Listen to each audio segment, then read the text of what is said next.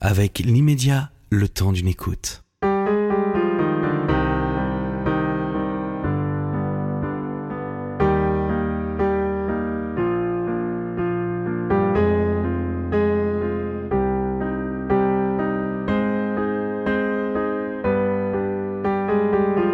Bernard Werber, bonjour. Bonjour.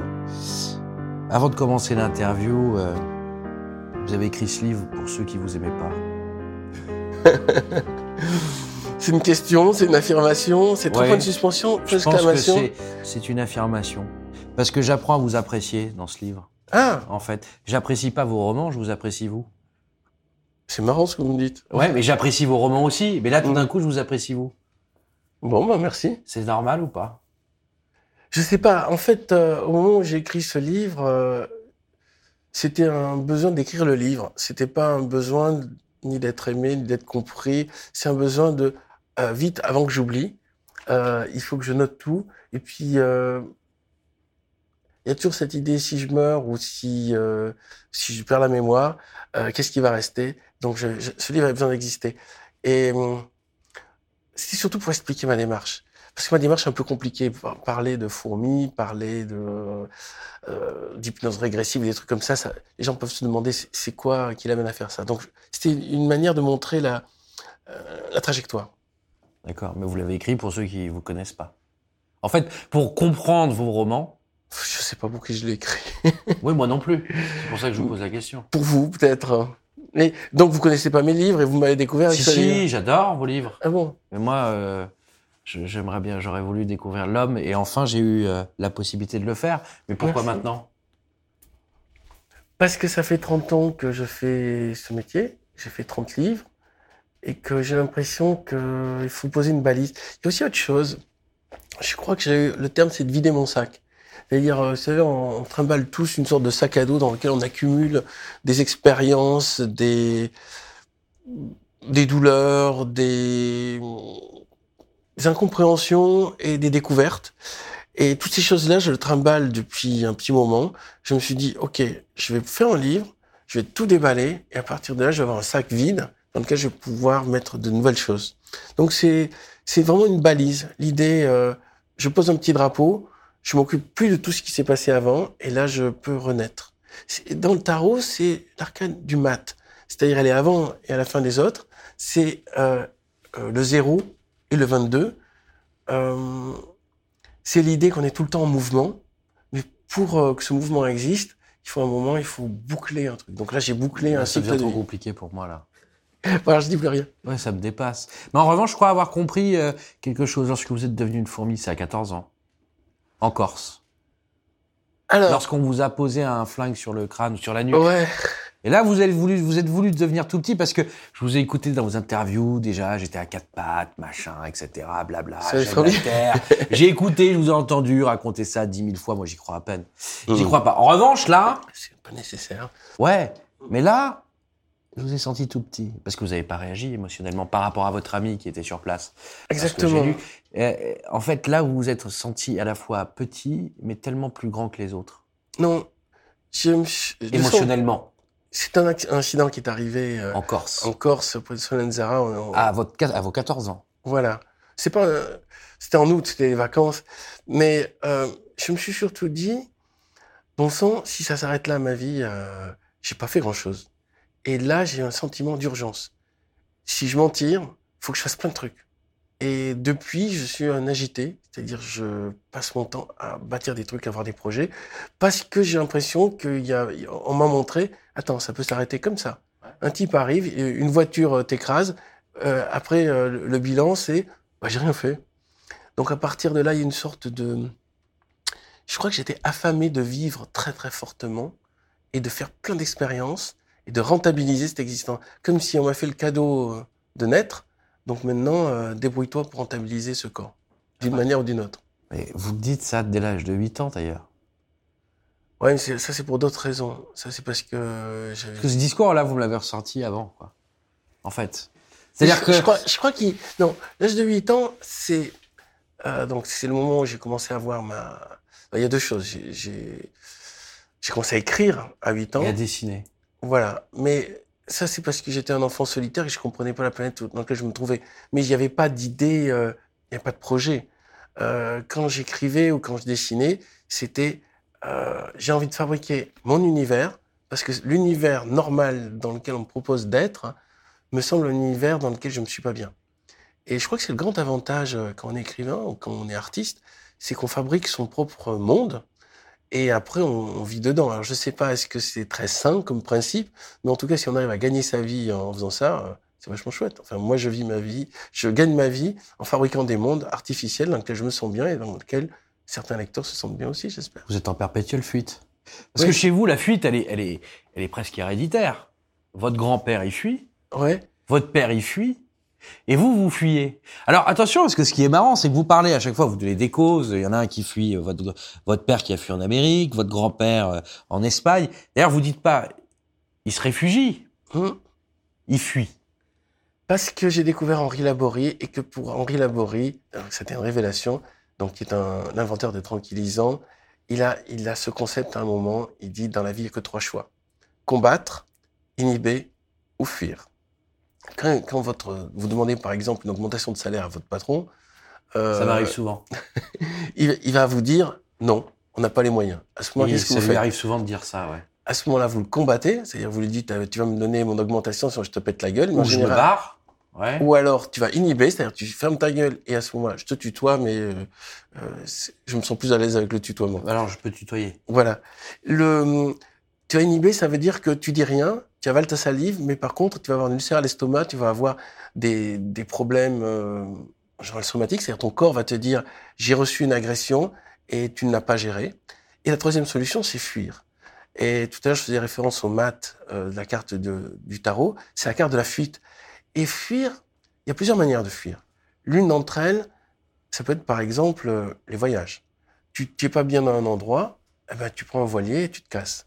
Tu n'es pas bien dans un couple, t'es pas bien, tu te casses. T'es pas bien avec tes parents, t'es pas tu, tu te casses. Il faut avoir, ça sous-entend, les fuites ne sont pas de la lâcheté. La fuite, ça peut être aussi du courage. Le courage de dire, ça fonctionne pas, je vais tester autre chose. Et je crois qu'en effet, comme tu l'as dit, chaque fois que les choses ne fonctionnaient pas, je me suis pas donné la peine ni de combattre, ni de m'expliquer, et surtout, j'ai pas voulu inhiber. Donc, j'ai dit, je suis pas bien là, je m'en vais. Et, euh, et, ça m'a permis de découvrir des tas de choses. Mais comme tu l'as dit aussi, finalement, j'avais pas fait le rapprochement euh, tout de suite, mais dans ma famille, c'est parce qu'ils ont fui qui, que j'ai pu naître. S'ils étaient restés sur place à vouloir combattre, à- s'ils étaient restés immobiles, je crois que le contraire de la fuite, c'est la sclérose. C'est-à-dire, tu trouves une position dans laquelle il te semble que tu es fort, et en fait, moment, soit tu as la routine, c'est-à-dire tu reproduis tout le temps le système dans lequel tu as l'impression que tu es heureux, soit tu bouges plus parce que tu as peur que si tu bouges, tu vas avoir des problèmes. Et moi, j'aime bien cette idée de bouger tout le temps, de fuir. Euh, le, on pourrait utiliser un autre synonyme de fuite, c'est voyager. Ouais, mais tu utilises le mot fuite. Parce, Parce que, que c'est de pire la- encore. À cause de la T'es-. T'es, t'es, t'es fuyant, t'es empreint de normalité que tu utilises tout le temps, hein, à chaque fois, et, euh, et, et refus de combativité. En fait, ça donne pas du tout être envie d'être ton pote. Alors, euh, sauf dans le combat de Cannes, la combativité, c'est Ouais. le seul endroit où j'ai découvert Ouais. que je pouvais vraiment combat de Cannes et les échecs. C'est mais c'est des zones. Euh, et ta maladie?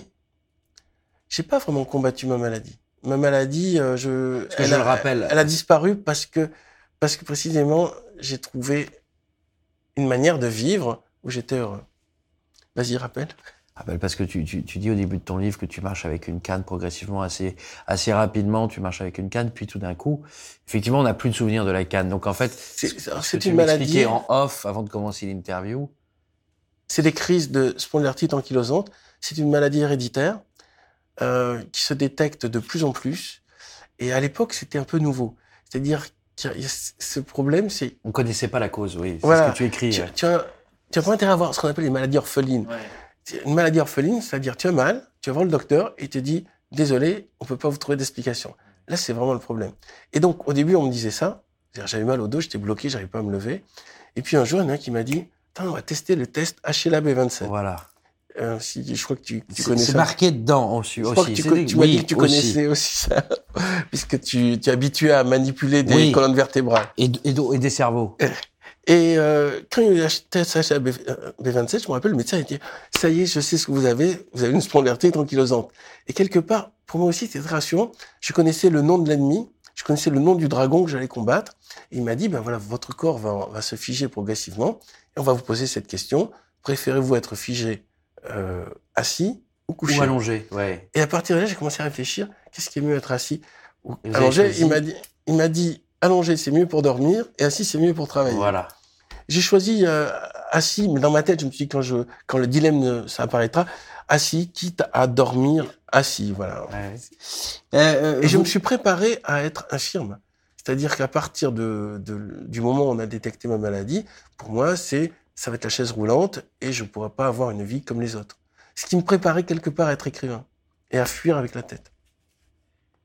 Vous dites, je cite, le jeu d'échecs est, est un résumé de la vie. Alors, la vie pour vous est un échec, un jeu? Enfin, j'ai pas compris le parallèle, c'est bizarre quand même. Alors, ça se résumera à une autre phrase qui est tout est stratégie. Euh, quand vous faites, Mais vous est-ce utilisez que- le mot échec une fois de plus? Ah, je trouve qu'il y a vraiment. Mais il y a un mauvais mots, jeu de euh. mots sur le mot échec. C'est-à-dire, échec, ça peut paraître échouer, et échec, c'est le jeu. C'est comme, c'est on comme aurait si pu dire le jeu de dames aussi, qui est un jeu stratégique. Ouais, mais c'est un pur hasard. Donc, échec, ça- les, les deux mots sont signés. Mais est-ce que tu sais jouer aux échecs? Un peu. tu, tu comprends cette idée, c'est qu'à un moment, quand tu es face à, à l'autre, tu, as une stratégie à trouver, qui est en gros une stratégie de défense ou d'attaque, souvent. Et à partir de là, tu as déployé cette stratégie comme une plante, comme un- une pensée. Et, et voilà. Et Au même titre les que le mahjong, au même titre que les dames. Pourquoi les échecs? C'est marrant parce que c'est assez synonyme. Pourquoi les échecs? Bah oui, parce que c'est synonyme avec. Parce que l'échec fait partie de votre vie, hein, euh, de ta vie, pardon. La spiritualité, échec. Les études, échec. Les maths, l'astrologie, Ah la musique. La musique, Tu dire- pètes une enceinte parce que t'arrêtes de jouer une Ah, tu veux dire échec, dans le fait, échouer. Mais oui Mais à chaque fois, en fait, tu utilises un champ lexical qui est propre à l'échec. Alors, Et à la fuite. oui, Souvent. Alors, l'échec, je crois que la vie t'indique là où tu dois pas aller. Donc, par exemple, euh, j'ai raté. Ça fait beaucoup d'endroits pour toi. Ouais, ouais. Mais c'est formidable. C'est-à-dire, le fait que, euh, notamment, j'ai échoué mes études de droit, ça m'a évité d'être avocat et je pense que j'aurais été un très mauvais avocat. Wow. Le fait, le fait d'avoir, euh, Tu défends bien ton livre. je sais pas, je, quand, quand, non, je- parce que il n'y a pas une stratégie de défense du livre. C'est, j'explique euh, mon projet, ce que je suis en train de faire là. Ouais. actuellement avec ce livre euh, qui est un peu bizarre, hein, donc je peux pas dire euh, ça va être un polar, vous allez tourner les pages. Là, c'est un livre dans lequel je fais, j'explique un peu ma démarche et la spiritualité qui va avec. Euh, tu tu m'as fait, tu m'as coupé là, donc du coup je. Ah oui, je sais, c'est mon métier. Donc si les, les échecs, je crois qu'on a, on vit tous des expériences négatives. Après, c'est comment on les vit. Moi, je- j'ai l'impression que tout ce que j'ai vécu de négatif m'a permis de trouver le bon chemin. Donc je me dis heureusement que je l'ai vécu, parce qu'il y a certaines victoires. Donc par exemple, si j'avais réussi mon mon passage en droit, euh, j'aurais une vie, euh, Mais comme tu dis, normale. T'aurais Et pas donc, pu une- parce que t'as pas de mémoire. Est-ce que pour faire du droit, il y a besoin de mémoire? Oh ouais? Hum, Ah, Il y a des articles qu'il faut apprendre par cœur. Ah, vous, vous, Alors, devez- vous vous euh, référencez à quel euh, article, maître futur, maître Werber? euh, ouais, Ah, tu non, vois, là, c'est il y a, pas que ça. compliqué. Euh, donc, à un moment dans le livre, je dis, le, à un moment, un prof de droit qui nous dit, le droit, ça vous apprend deux choses, c'est séduire et tricher. Et pour moi, ça m'a semblé une évidence, c'est-à-dire, tu apprends le, les lois pour ne pas les Pour- respecter, pour, les contourner. contourner. Et tu séduis, tu dois séduire et les jurés, ou tu dois séduire ton client. Et donc, c'est des processus qui font partie d'un métier, d'un talent que je n'ai pas. Mais la mémoire me semblait pas la chose qui m'arrêtait le plus dans le droit. Ce qui m'arrêtait le plus dans le droit, je crois que c'est ce, cette manière de défendre n'importe quelle cause en considérant que c'est du boulot. Donc, c'est-à-dire peut-être défendre un- quel- quelqu'un pour lequel euh, j'ai des convictions complètement contraires. Et c'est heureusement que je me suis pas retrouvé là-dedans. J'ai- Du Mais coup, j'ai pu rester tout le temps. Mais tu l'as fait à travers tes livres. Tes de romans. Bah bien sûr. Vas-y. Il y a des mythes.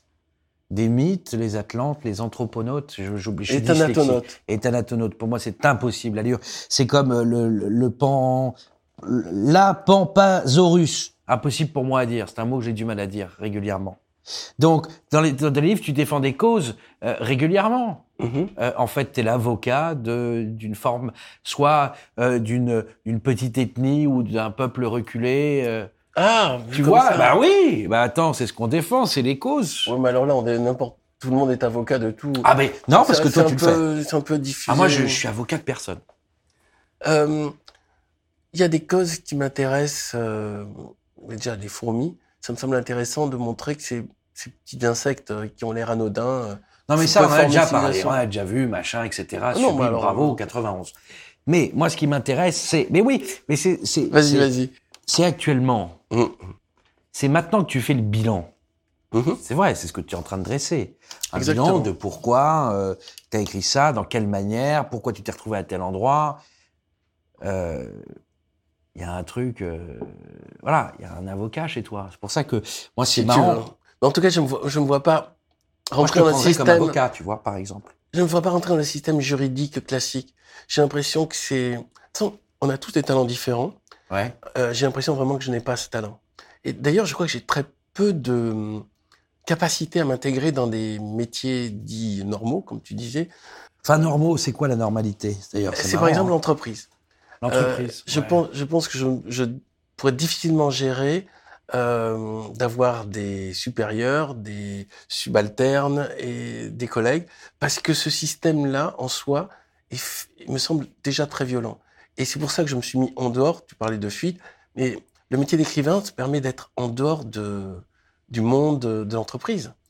Et euh, ça me permet surtout de me retrouver juste à fabriquer quelque chose à partir de rien et d'être juste responsable de ça. Pourquoi? Pourquoi quoi? Pourquoi? Pourquoi se retrouver juste responsable de ça? Ça te rassure? Est-ce que tu aurais pas fait une formation de psychanalyste Ah non, non, non, surtout pas Est-ce que ça me rassure? Non, mais ça m'intéresse, tu C'est m'intéresses, le- c'est pour ça que tu viens. J'ai lu ton livre jusqu'au bout, mais je veux des réponses. C'est déjà suffisamment remarquable pour être noté. Bravo. Le, euh, la réponse, tu, tu veux, sur le fait que Oui. je suis bien comme écrivain? Ouais. Parce que c'est simple, c'est le truc qui m'apporte du plaisir. Et je crois que l'un des critères pour savoir son talent, et l'un des critères pour savoir sa place, c'est l'endroit où on a du plaisir. Et tous les jours, quotidiennement, t'en éprouves pas quand tu écris? Si Non, mais quand tu n'écris pas, alors? Quand j'écris pas, c'est comme un manque. Et là, euh, par exemple, on est tous les deux assis sur un fauteuil, Ouais. de façon très On intime. n'écrit pas. On n'écrit pas. Ouais, mais j'écris on matin. échange.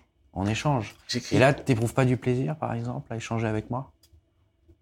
Je suis très orgueilleux, je suis très, égo, je suis très égocentrique. J'ai besoin de recevoir des compliments, mais j'ai besoin surtout de écoute, j'essaie surtout de, de te donner des réponses qui te satisfassent. Ah non, non, ça m'intéresse pas. Euh, En revanche, la vérité me satisfait davantage. Parfois, elle fait Je ne me suis pas posé la question, mais je prends plus de plaisir À écrire à écrire qu'à parler des... avec moi. Non, qu'à faire des interviews en général. Oui, mais là, c'est pas une interview. C'est un dialogue. Alors, je prends plus de plaisir à écrire qu'à faire des dialogues avec toi, par exemple. Mais tout simplement parce que quand j'écris, je, je contrôle tout. Tandis que là, je suis dans ton univers, avec tes caméras, avec ton équipe. Donc, je ne contrôle rien. Je découvre en même temps que je fais l'interview. Je découvre ton système. Je découvre euh, euh, ce que tu attends de moi, ce que, que- ce que tu attends de fabriquer du produit. Et j'essaie de percevoir ça. Et alors, comment tu le perçois? Ben, ben, on- ça commence à peine. Ouais. Donc, euh, Quelle question t'aurais envie de me poser pour prendre un peu plus le contrôle? D'abord, j'ai pas envie de prendre le contrôle. Je D'accord. te laisse le contrôle, je suis dans ton émission, c'est ton décor. Ok. Quelle question j'ai envie de te poser Qu'est-ce qui t'apporte du plaisir à toi? Moi, c'est d'en apporter aux autres. Non C'est un peu vaste. Ouais. C'est de transmettre, plus... c'est de transmettre l'émotion. Ce que j'aime. Donc là, tu as trouvé le métier dans lequel tu te réalises. Ouais. Et pourtant, on me voit pas. Je suis flouté à l'image. Mais je me supporte, je me supporte pas. Mais je fais cette émission parce que personne d'autre l'a fait. C'est quoi le concept global de l'émission? Euh, J'en profite que je suis dedans pour te le Ouais. poser. Mais tu connais pas le titre. Intellectuellement délinquant. Ah, d'accord. Je me sens pas intellectuellement délinquant. Non, mais moi, oui. Je suis désolé. Moi, je le suis. J'ai pas fait d'études, par exemple. Ouais, mais ça fait rien. Tu peux, tu peux te créer ta propre culture tout seul, non ou ta propre. T'es sûr? Oui. Bah, t'as, t'as l'air cultivé. Oh non. Ou alors tu, tu sauves C'est qu'une apparence. Ouais. Euh, avoir, ne pas avoir fait d'études n'est pas un critère de, d'échec, pour reprendre ton expression. Euh, ce qu'il y a, c'est que tu fais cette émission, tu as inventé visiblement un concept, et tu le développes tout seul, donc rien que ça, c'est, c'est déjà source de plaisir pour toi. Mais je crois que le plaisir, c'est vraiment la clé. La question à se poser tout à l'heure, je disais, Oui. trouver ses talents, trouver sa place, et se poser la question, est-ce que quand je vais à mon travail, j'y vais en souriant, ou est-ce que je me dis vivement que ce soit terminé pour que je rentre à la maison? Et l'autre critère aussi qui est intéressant, j'ai compris qu'il devenait important, c'est les vacances. D'ailleurs, moi, je ne prends jamais de vacances parce que mon métier m'amuse tellement que j'ai envie de le pratiquer tous les En jours. fait, tu te sens tout le temps en vacances. Voilà. Mais en C'est mes personnages qui prennent des vacances. Mais dès le moment où, enfin, j'ai envie de donner ça comme euh, principe de vie à, à ceux qui se posent des questions où ils en sont. Est-ce qu'ils doivent fuir? Est-ce qu'ils doivent combattre? Est-ce qu'ils doivent inhiber? Euh, Si quand ils euh, pensent à leur travail, ils se disent vivement les vacances, ça veut dire qu'ils doivent fuir. C'est ça. Tu as des enfants? Oui. Et comment tu leur expliques la vie là-dessus? Je n'explique pas la vie. Tu les fuis ou ils, ils te Ah fuient? non, non, c'est pas ça. J'essaie de leur donner les outils pour qu'ils soient heureux. L'objectif d'une vie, c'est d'être heureux. Je crois que c'est ce qu'on peut faire de mieux à un enfant, c'est lui donner des outils. Est-ce que tu en as, toi? Mystère. Alors là, tu joues pas le jeu, parce que tu Ah me poses oui des questions auxquelles toi, tu veux pas répondre, ça devient inégal.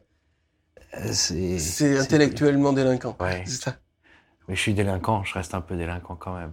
Est-ce que tu as eu un, un passé de délinquant réel? Est-ce Oui. que tu as réellement commis des actes euh, répréhensibles par la, par la loi pénale? Non, mais par ma famille. Vas-y, raconte. C'est encore pire. Mais raconte. Moi, je, je n'ai pas de diplôme, alors que j'aurais voulu, j'ai loupé mon bac. Ça, c'est pas une délinquance. Oui, mais pour eux, ça l'était. Tellement que j'ai été viré de chez moi. Et alors? Ah bah, j'ai travaillé. T'as fait quoi comme travail? Des petits boulots. Serveur.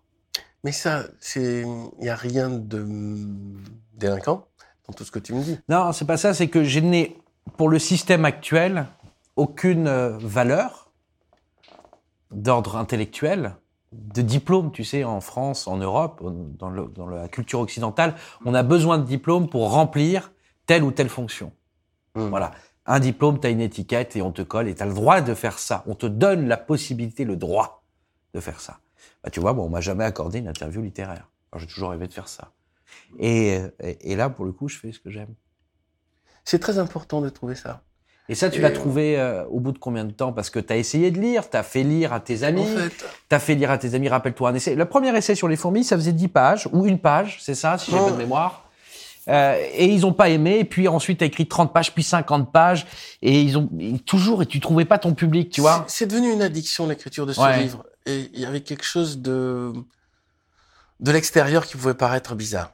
C'est-à-dire qu'à partir de l'âge de 16 ans, je me suis mis à m'astreindre à cette discipline de 8 heures à midi et demi, euh, écrire. euh, 4 donc- heures par jour, tous les jours, tu disais. La rigueur, la rigueur. Mais la le même bouquin, 12 ans. Ouais. Donc de l'extérieur, si on te dit, euh, attends, est-ce que tu as envie tous les matins de travailler sur le même bouquin pendant 12 ans? C'est-à-dire, j'ai terminé une version qui faisait en général 1000 pages. Là, je m'apercevais que ça fonctionnait pas et je recommençais tout à zéro. Et donc, j'ai recommencé, euh, j'ai recommencé une trente- trentaine de fois. Mais maintenant, je me dis, heureusement que j'ai fait ça. Mais si on m'avait dit, est-ce que tu es prêt à, pendant 12 ans, faire ça euh, je me serais dit, c'est trop de boulot pour, pour un résultat aléatoire. Parce qu'il y avait quand même, il y avait la possibilité que je ne trouve aucun éditeur et que ça ne Et aucun lecteur. et aucun lecteur et que tout ça serve à rien. C'est-à-dire que je passe tous, toutes ces heures de travail à fabriquer cet univers autour des fourmis et que ça aboutisse à que Et dalle. t'aurais fait quoi? Je crois que j'aurais été journaliste, mais j'aurais pas été heureux. Ah, c'est vraiment le dépit, quoi. Ouais, non, journaliste, ça peut être un métier bien, mais je me retrouve, enfin, à part si je crée, enfin, comme toi, mon propre outil de communication, euh, je me retrouve avec des supérieurs, des collègues et des subalternes, et l'ensemble, c'est une pression. C'est-à-dire, tu reçois. euh, moi, je me rappelle, quand été euh, sept ans journaliste scientifique Nouvel Observateur, je me rappelle, c'était un univers de Très cadré. C'était l'armée mexicaine. C'était l'armée mexicaine, c'est-à-dire tout le monde se sentait officier et chef, et l'énergie générale de l'entreprise, telle que je l'ai perçue, peut-être que j'ai mal perçu, c'était gagner du territoire de bureau, c'est-à-dire gagner plus de pages, gagner plus de euh, comment dire, gagner plus d'influence, plus de titres, plus de- donc ils étaient tous chefs. c'est pour ça que C'était vraiment la- l'armée mexicaine, et je me suis dit, moi, ce qui m'amuse, c'est faire des reportages, aller sur le terrain, rencontrer des scientifiques, discuter. Donc, tout à l'heure, je te parlais d'Henri Laborie. C'était, c'était mon pied, c'était avoir accès aux titres Ah ouais. qui étaient à la source des- de l'invention des tranquillisantes. Et là, tu, tu conjugues les deux, là, en étant écrivain. finalement. J'ai l'impression que je suis à ma place. Ouais, ouais, ouais. Mais, Mais ça se sent d'ailleurs quand t'en parles. mais c'est les lecteurs qui me le diront. Il y a un moment quand ils me diront, bon, euh, on a marre de tes bouquins, il faudra que je trouve un autre métier, euh, peut-être euh, plus inconfortable. Ou conventionnel pour toi. Je sais pas. Je, redoute cet instant où euh, je devrais faire autre chose qu'écrivain parce que je m'amuse tellement à faire ça. C'est vraiment une, euh, une joie que je souhaite à tout le monde de trouver un métier dans lequel je suis pratiquement prêt à payer pour avoir le plaisir de continuer d'écrire. J'ai dit à mon éditeur, il m'a dit, eh ben, euh, on, va, on verser le processus, mais il y a, non, c'est un vrai miracle. Je fais le truc qui m'éclate le plus. Ça m'amuse plus que bronzer sur une plage. Ça m'amuse plus que C'est pour ça que tu Euh, l'es si rouler. peu. Ouais. Quoi C'est pour ça que tu l'es si peu. Oui, non, je m'expose peu. Mais euh, puis je travaille aussi dans, je travaille pas chez moi, je travaille dans des cafés. Donc euh, c'est un univers dans lequel il y a une vie. Les cafés, c'est des villages. Et euh, j'adore arriver dans un café, rencontrer les gens, discuter avec les gens un peu avant de travailler. Mais je peux m'arrêter pour continuer à discuter. C'est-à-dire, c'est pas, j'arrive, je prends mon café et je me mets à écrire. C'est que j'arrive, j'ai du journal, je discute un peu avec les gens, je me mets à écrire, je m'arrête, je peux discuter avec d'autres gens, je reprends. Et t'habites moi- où? Euh, J'habite près d'ici d'ailleurs. Ouais, pas loin? Ouais. Donc il y a un café à côté, on peut te trouver quoi. Ouais, mais je vais pas donner l'adresse. Ah non, surtout ça, pas, j'allais pas te demander ça. Je vais être. J'allais euh, dire, mais c'est en fait, t'es citadin, c'est ça que je voulais dire. le, le critère, le critère que euh, que j'utilise pour mes, oui, je suis citadin. Que j'utilise Ouais. pour le café, c'est des cafés où ils mettent pas la musique trop fort.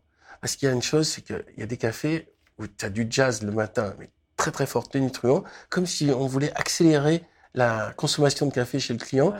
Et donc là, je peux pas travailler. Donc le, le, euh, j'essaie de trouver des endroits un peu silencieux et des endroits aussi où j'ai une perspective de vue. Parce que quand tu tapes à l'ordinateur, euh, ben, tu fatigues des yeux, ou non, surtout 4h30 tous les matins. Donc pour moi, il faut que je m'arrête et il faut que je regarde loin. Et en général, donc je me mets face à des vitres, donc des cafés où il y a une vitre à l'extérieur, et je peux voir les gens.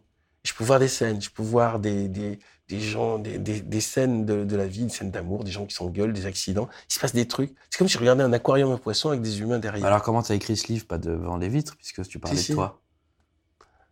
ouais, mais c'est des. En fait, t'as besoin de vie, mais tu t'inspires pas de ces vies.